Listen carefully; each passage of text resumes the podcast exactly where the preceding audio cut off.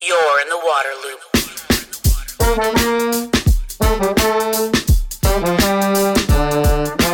Waterloop, Waterloop, Waterloop. Welcome to Waterloop, the podcast helping water leaders to discover solutions and drive change.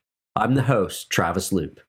This episode is part of a series, The PFAS Puzzle Lessons from a Contaminated Cape Fear. The forever chemicals were dumped in the North Carolina River for nearly 40 years before being discovered.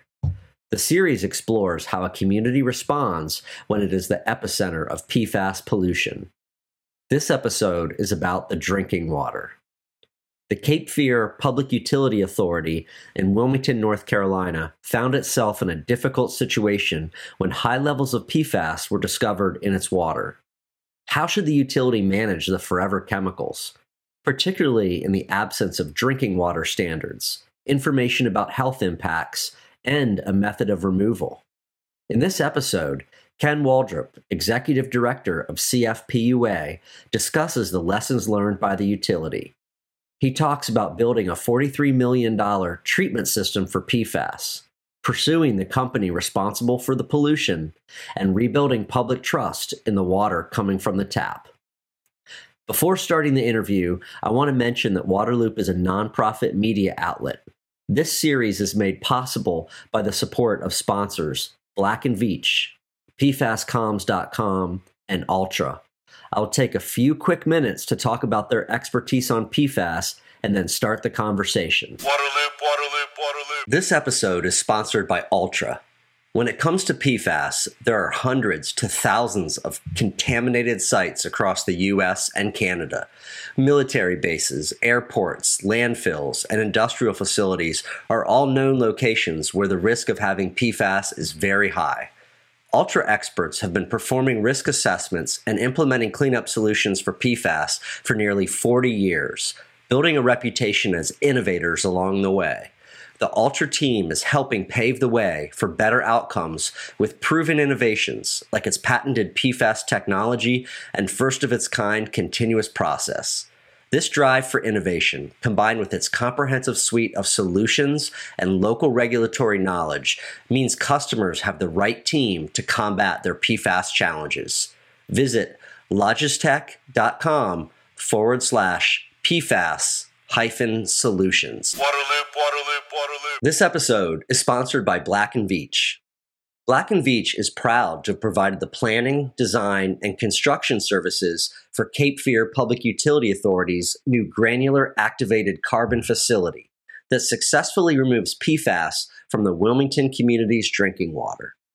Black and Veatch helps organizations across the country and around the world to address their PFAS challenges, providing end to end consulting, engineering, and construction services to meet each community's unique needs. From applied research to executed projects, Black and Veatch is at the forefront of innovative and effective PFAS treatment solutions, trusted by key trade and research organizations such as the American Water Works Association, the Water Environment Federation, and the Society of American Military Engineers to mitigate the impacts of PFAS in our environment, critical infrastructure, and communities. To learn more, visit bv.com forward slash PFAS. This episode is sponsored by PFASComms.com.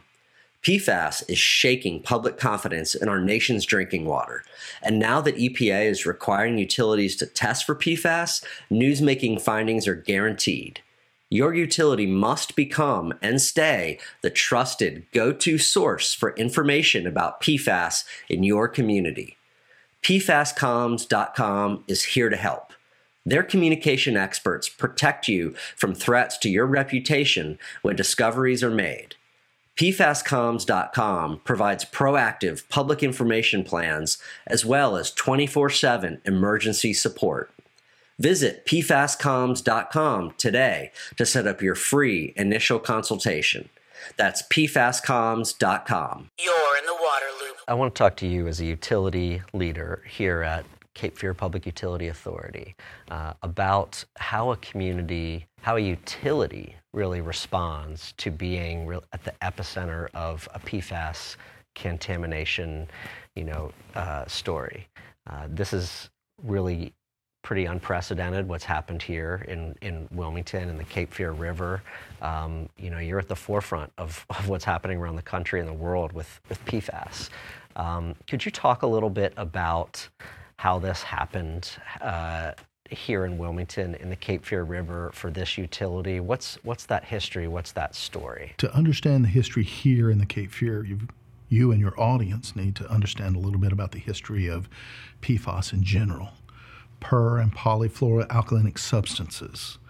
Um, introduced by the chemical industry in the late 40s and 50s, uh, becoming key ingredients in um, non-stick items through the 60s, 70s, 80s. Um, think uh, Scotchgard, think uh, clothing that would uh, uh, dispel water, think Teflon.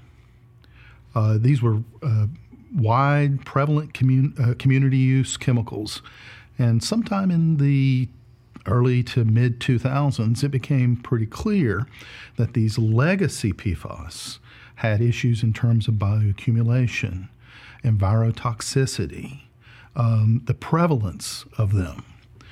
And uh, there was a uh, effort to uh, voluntarily um, move from these legacy chemicals to something else. And that something else was also part of the PFAS family, uh, a reformulation. So when we talk about legacy PFAS, we're thinking long chain uh, connections, and their substitutes and replacements were short or shorter chain. The example that we use a lot here is PFOA. The substitute for that was Gen X. Well, academia in North Carolina, uh, sometime in the 2012, 2013, 2014 timeframe, started asking the question what is the prevalence of these new substitute chemicals in the environment? And um, like most water utilities, CFPUA partners with universities and colleges through uh, such uh, wonderful uh, institutes like uh, WRF, right? To understand um, what is impacting the water world.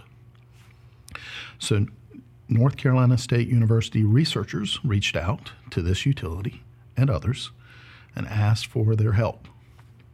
And as part of that research, um, the, the question was not only what's the prevalence in the source water, but what's happening in the water treatment systems themselves.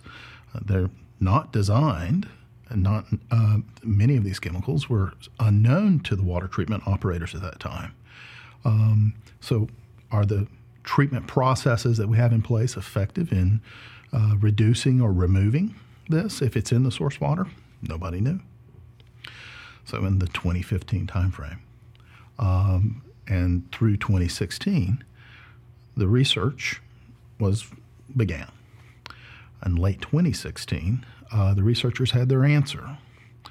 Uh, this this subfamily of PFAS, uh, represented by this chemical Gen X, was prevalent in uh, CFPUA source water, and it became clear that the treatment processes in place were not reducing or removing it. So it would move through the treatment plant to the finished water, to the drinking water late 2016, the report was issued. And this is where the regulatory process, the regulatory framework of the Safe Drinking Water Act or the Clean Water Act takes over. Um, utility staff at that time were asking the question what does this mean? What are these chemicals? What are the sources? Uh, are there any known public health impacts at these concentrations? Um, they were asking themselves, are the testing methods uh, valid? Uh, what is our confidence in the testing methods? They were asking the researchers, they were asking other utilities, they were asking the North Carolina Department of Environmental Resources the same questions. And there were no answers. Uh, there was a lot of effort put in through late 2016, early 2017 to find answers um, and many times the answers were, we don't know. And that uh, continued until the publishing of an article in uh, June of 2017 in a local newspaper detailing the uh, published paper. And at that point, public concern and a, a demand to address this public, this perceived prob- problem, overtook the regulatory framework that was in place to address it. You mentioned that PFAS and, and these other, you know, parts of that forever chemical family are really prevalent because of household products, consumer goods. Um, in the case of the Cape Fear River and this utility, what was the source of, of that contaminant in the water? So that was part of the, the, the conversation after the report was issued. Why and where are these chemicals coming from? And it became pretty clear that there was a manufacturer of PFAS chemicals, a, a, a, actually a campus about 55 miles upstream of our community's intake. That uh, is the um, what is now called the Fayetteville Works uh, uh, site. At the time, um, and for many years, that site uh, was owned and operated by DuPont and others who joined DuPont on the site. Um, sometime in the 2015 timeframe, uh, that, that uh, company spun off three others. And the company responsible for dealing with this issue and responsible for the discharges became Chemours. So, in the summer of 2017, when it becomes public that there are these levels of Gen X and you know PFAS in the Cape Fear River and in the water of this utility, um, there's a lot of response that has to happen at that point. What did you all do from a technical standpoint? What could be done with the water?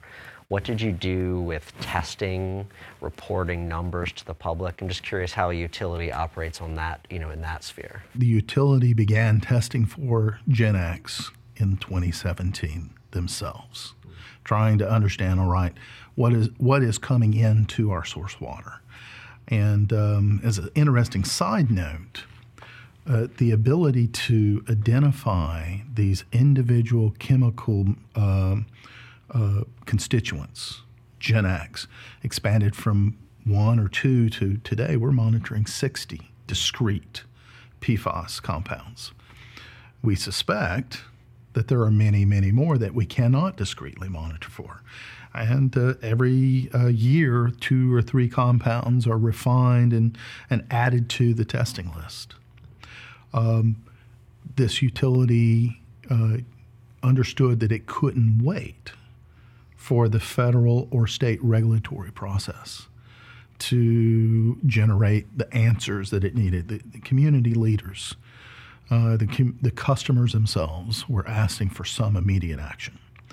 So the utility chose to begin a crash course in analyzing and evaluating multiple treatment technologies to remove PFAS. I actually looked at uh, three treatment technologies reverse osmosis, granular activated carbon, and ion exchange resins. This utility, uh, after this pilot testing program, decided to land on granular activated carbon as its solution set, GAC. And it makes a lot of sense for this utility in particular. Um, this treatment facility uh, utilizes uh, GAC in um, uh, filter, filtration now and did at the time. And uh, with our particular mix of treatment and our intended uh, um, goals for discharge, a large new granular activated deep bed uh, facility was our obvious choice. Uh, talk about that investment. Uh, you know how much that that cost, uh, how long it took to bring that on. Um, I know that as a ratepayer, I think that I had you know kind of a five dollar a month charge added to my bill. I was have been happy to pay that. Uh, clean water is worth it. Um, but I'd love to hear a little bit about the, the process of building that, the cost, and then what it's going to cost to continue operating that, maintaining it, what you have to do to keep that filtration uh, effective. Well, think about this. From 2017, when this utility was grappling with understanding what is, what is happening, uh, it, it had a period from 2017 to 2019 to decide, all right, how are we going to address this and design it? And by 2019, they're breaking ground on a new $43 million facility. Uh, this facility uh, would contain almost 3 million pounds of granular activated carbon. If we were going to put that in size perspective, it would just fill an Olympic sized swimming pool. Um, and from 2019 to the time where we were able to activate the system in October of 2022, uh, the facility knew that, and the, and the people here knew that we needed to be doing something in the interim. So we took what I think was a, a prudent but unusual step of taking biologically active GAC filters and replacing them with GAC on a regular basis. So we had 14 filters at the facility, and um, those 14 filters received fresh, refreshed granular activated carbon every year on a seven and seven uh, basis. You know, every six months, about half will be replaced. Uh, that was about a one and a half million dollar investment every year just to bridge from the discovery period to the uh, time when the dedicated deep bed facility would go online. And that helped to knock down the, the Gen X and PFAS levels, um, take, take those down a little bit. About 40% on average. The new facility was designed to be greater than 90. Uh, right now, we are at or near no detection. Um, the facility's been online six weeks. Yeah, I, I, I don't want to gloss over that point there, right? You, you brought this, this $43 million granular activated carbon system online, and you are you're not detecting uh, these contaminants. That's right.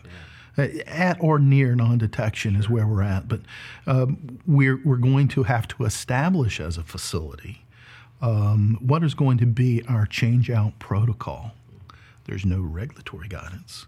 There's even limited health advisory guidance, and we're in the middle of determining what that will be, what's best for our community. We have scheduled or programmed a uh, a, a, a replacement schedule that would uh, be somewhere in the 270 to 340 timeframe, depending on the what we're seeing in the river. A lot of our schedule is driven by how much pollution still is released from the Chemours facility and the the watershed that it contaminated. But if we're if we're in the 270 to 340 timeframe, you know, we're anywhere from three to five million dollars worth of granular activated carbon replacement and regeneration a year. That's a substantial investment in cost and operation going forward. Let's get us a little bit technical and wonky here. So th- that that granular activated carbon, you mentioned the word rejuvenation there. So some people will be like, "Oh, you get this stuff, then you got to just throw it away." And what about this whole waste chain? So what happens actually uh, to refresh those filters? What's what's that whole process? We're still in the process of deciding that very thing. Should we replace a filter that is exhausted with new virgin material? Or should we seek to regenerate it, to send it to another facility where they will drive out the contaminants, and in that process, they'll they'll exhaust 10 15% of that material in place so they'll have to make that up with uh, virgin GAC and return it to us. And right now we've we've programmed in our plan is yeah we're going to attempt regeneration, and um, our partner in this is Calgon Carbon, and they have facilities in Ohio and in New York. And when we exhaust our first set of filters, we've got eight new deep bed filters. Uh, we will be uh, exchanging those for regenerated carbon. We'll be set, we'll be taking it out, sending it out to be regenerated, and then returning it to the facility. The facility, though, is designed to attempt regeneration in place. It's designed uh, to uh, look at alternative uh, treatment technologies. So if we later determine that uh, MIEX is a is a uh, more appropriate, cost-effective um, uh, material, then the facility can take that in. I, I, for a crash course in solving a problem. I'm really amazed by how much thought was put into making sure that this would address these issues going forward. And then, of course, we're partnering with, with academia to test even newer materials. We still have a, our pilot plant that we built to uh, understand where we needed to land. And we made that available to researchers at NC State and UNC Chapel Hill and other locations. And they're bringing in um, what I would call exotic um, materials that are designed to improve the removal efficiency. And we're testing them at this location. When this all, the news broke in July of 2017, through now, what happened with actual water consumption? You know, my instinct would tell me that people stopped using, you know, using their water and, and consumption went down. But what, what happened? So I'll, I'll reflect it back to you. What are the major uses of water in your home? Those are, I mean, uh, I'm a water insider, so I have some knowledge that the appliances, right, like the washing machine, the dishwasher, those are big users. Your toilet, outdoor irrigation, if your, you know, your public water's hooked up to that, those are big ones. Toilets, yeah. Consumption of water, you know, drinking of water, relatively small part of your home usage. And that's true across our service area. So we didn't see a decline. We actually have seen a continuous increase from the advent of this issue and before to today, about 2% a year. And I would attribute that to the fact that this is a growing community. Um, but we didn't notice a decline. I wanted to ask, um, before we move on to some other stuff, what's it like? You've been in, in the water sector for a while, right? Working in utilities. Um, what's it like being at a utility that is at the forefront of this issue, right? I imagine that you are talking with colleagues around the country. There's a lot of eyeballs on places like Wilmington. How do they deal with this contamination? How do you deal with this problem? Um, just as a, as a you know water professional, as a utility professional, you've been here just as the director of this for 18 months, so not the whole time. But what's it what's it what's it like? Um, is there that exchange happening with others out there in the profession? And you know, is, are there lessons learned from here that are being shared? A lot of, lot of questions there, but I think you see where I'm Absolutely. I mean, uh, you know, one, one, one of the unusual things that uh, we're wrestling with is we are at the forefront of this topic. And our staff have become subject matter experts, at least in the eyes of others, and certainly in my eyes. When I joined this organization, I was just amazed by the depth and breadth of talent that was here dealing with this problem. Um, they wrestled in some dark days with trying to understand and come up with solutions. And now they are traveling and partnering with our uh, professional organizations, with AWWA, with AMWA, with NACWA, sharing that information. And we've got people that come and visit us and speak to us about our solution sets weekly. So uh, let's shift to the legal slash regulatory front. We met, you know, discussed that, that this Gen X and PFAS family came from that Chemours facility that's up the Cape Fear River. Uh, what what actions were pursued or taken by by this utility uh, to try to address that source of pollution, to try to hold that source of pollution responsible? The leaders of this utility asked Chemours to address the problem uh, on our behalf. And ultimately, um, we were forced to go to federal court to demand that uh, Chemours uh, address the problem on our behalf. And I will say, to Chemours' credit, they are doing work on their site to try to reduce the pollution that continues to leave their site. But there's 40 years plus of atmospheric deposition, water discharge, um, and that pollution remains. And we have expended now uh, the $43 million facility that you're in today, other expenditures such as the change out program in the existing filters, uh, testing of groundwater. So there's groundwater contamination also. We're close to $50 million of expenditures with another 60 million on the horizon in terms of operation. And we're asking in court for Chemours to be responsible for those costs.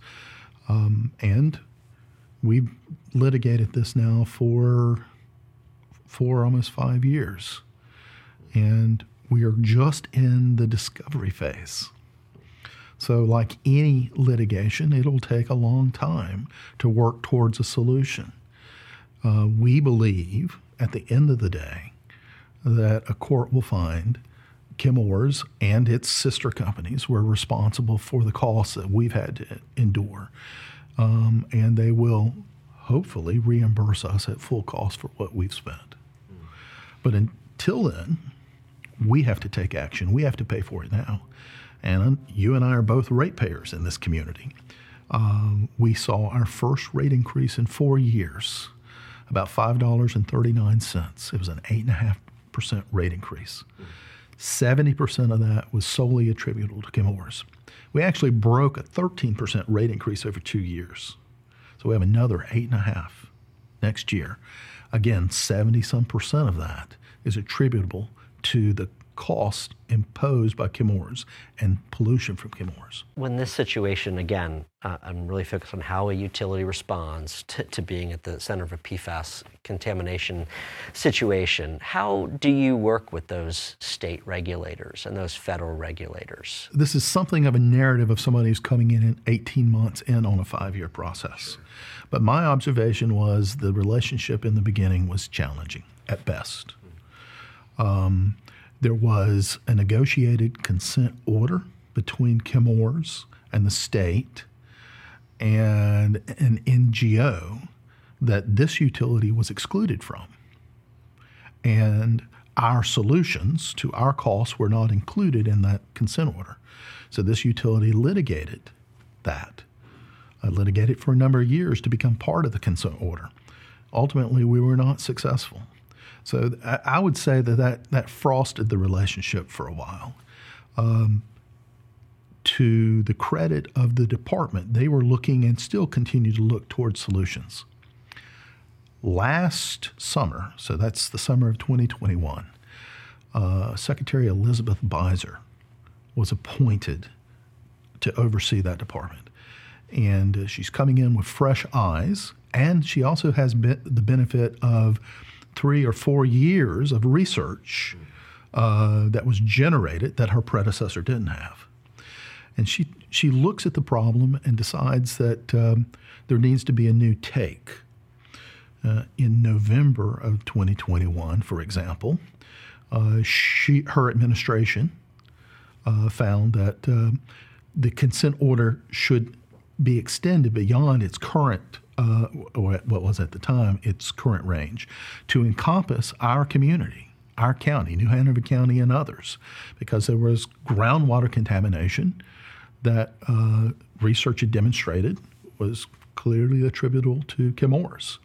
So that changed the nature of the relationship, and we've been working quite closely uh, with the department over the last 18 months to, again, to the credit, I think, of the department and to its new leadership, um, who had the advantage of new and, and deeper information. There's a PFAS roadmap that the department has developed uh, that I encourage you and others to look into, uh, which will hopefully one day lead toward to research that establishes reference doses for Chemours specific chemicals. So keep in mind, this is a Southeast North Carolina issue. Many, if not most, of the chemicals we're dealing with don't appear anywhere else in, in North America, at least. So the regulatory process of the Safe Drinking Water Act uh, research leading to reference doses, leading to health advisory levels, leading to water quality standards and MCLs and drinking water, none of that will likely occur for these chemicals unless the state chooses to do those things. And that was laid out in the roadmap from Secretary Biser. So the state is going to attempt to help establish for this family of chemicals specific to our region of the nation um, reference doses, and if possible, health or preliminary health goals, health advisory levels, and if we can from there, water quality standards, both for surface water and groundwater, and uh, drinking water standards. And as a utility, we need those things. Otherwise, what is our goal in terms of treatment and treatment technology? So much of what we do in the water business is aligned with the, the goals and objectives, the MCLs that are that come out from EPA. Very few states generate their own. And, and that's our yardstick or measurement of success for, in the industry. Here we have none. So we're trying to develop that at a local level, and we're asking our state partners to refine that statewide. In the five years since this has all kind of come out, there's been a lot of community activity, a lot of organizations getting involved. Uh, you know, Riverkeeper, uh, the, the, Cape Fear or River organizations, and, and others. How does a utility uh, interact with them? How, how you know what what comes of that? What's the benefit? Um, yeah, what are those relationships like? I was heartened and encouraged when I joined this organization to see how closely this utility was working with the nonprofits in this sector. Uh, you know, the the environmental advocacy NGOs, uh, some of which are on a national level, a few of which were created in response to this crisis. And um, there, there's utility staff that work uh, weekly, uh, communicate monthly, on a re- more regular basis with uh, those nonprofits in terms of communication, uh, transparent information of what we're seeing, uh, joint efforts to educate the, the community at large, to influence legislation, to influence permitting associated with Chemours. It's what I would consider a very healthy relationship between the water sector in this part of the state and the nonprofit community that uh, it serves. Those healthy relationships, that collaboration is beneficial to the utility then. Absolutely. Absolutely. I'd encourage any utility, and I think this is a best practice. I mean, as a matter of fact, I'm pretty sure that this is a best practice that I have uh, heard at our conferences with, with WEFTEC and others to directly engage your nonprofit community, no matter what the topic is, when there's an overlap between that nonprofit and the water sector. And, you know, we apply those best practices here. And I think we've successfully built some relationships that then we could use to address the regulatory drivers that will come in the future. The ratepayers, the consumers, the, the people that, that get your water to their homes and businesses and schools and churches. Uh, you know, you mentioned that when the story came out, there a lot of concern arose, and understandably. Um, what what has that been like? Uh, what has the relationship with with the ratepayers been like? Uh, how has that evolved? Again, you've been here 18 months. This goes back five years. But what's what's been that story? Well, as you can imagine, there was a, a public trust crisis. I would say it wasn't generated by the staff here, but it's a reality that there were some concerns.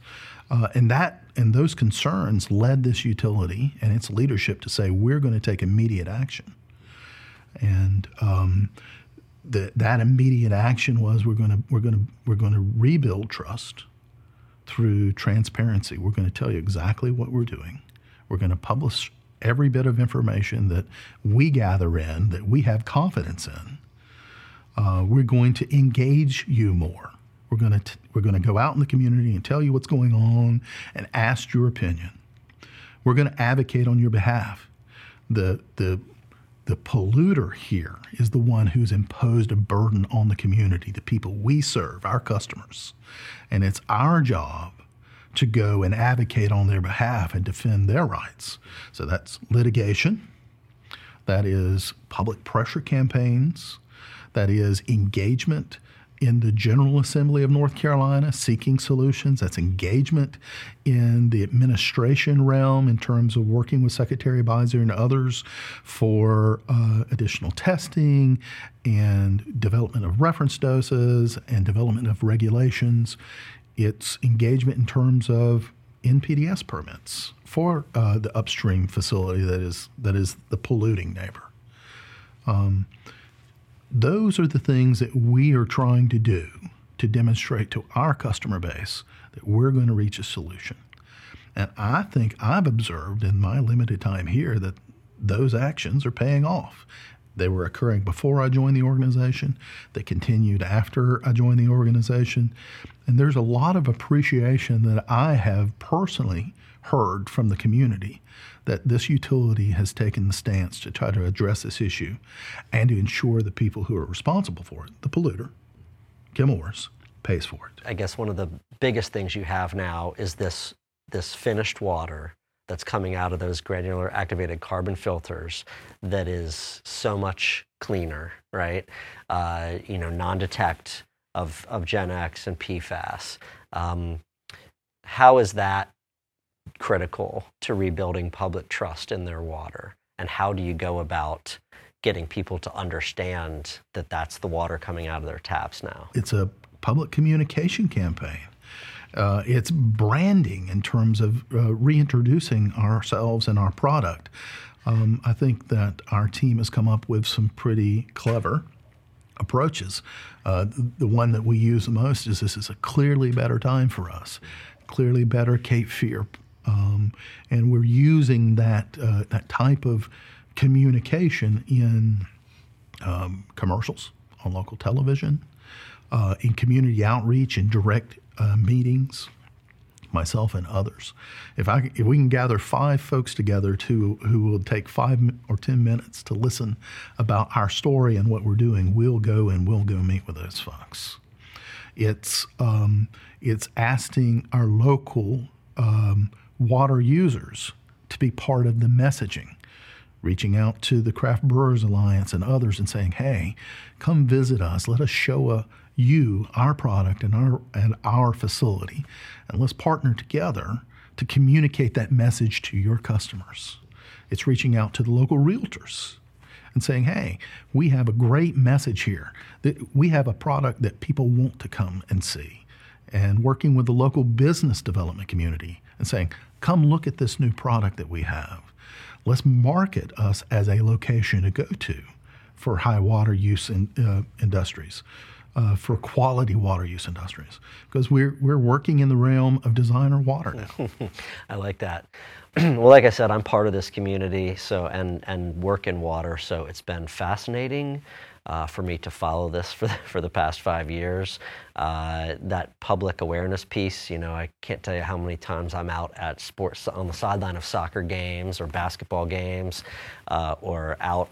Uh, at a restaurant or something, and, and I hear people that don't have the story right about the water. So, I, you know, I, I try to do my part and, and let people know uh, what's going on, even on social media too. Like, uh, we all have to kind of get that info out there. But yeah, Ken, thank you very much. You're in the water loop. Thank you for listening to the podcast, and special thanks to Black and Veatch, PFASComms.com, and ALTRA for the support of this series. To find all episodes, sign up for email updates, and connect on social media, visit waterloop.org.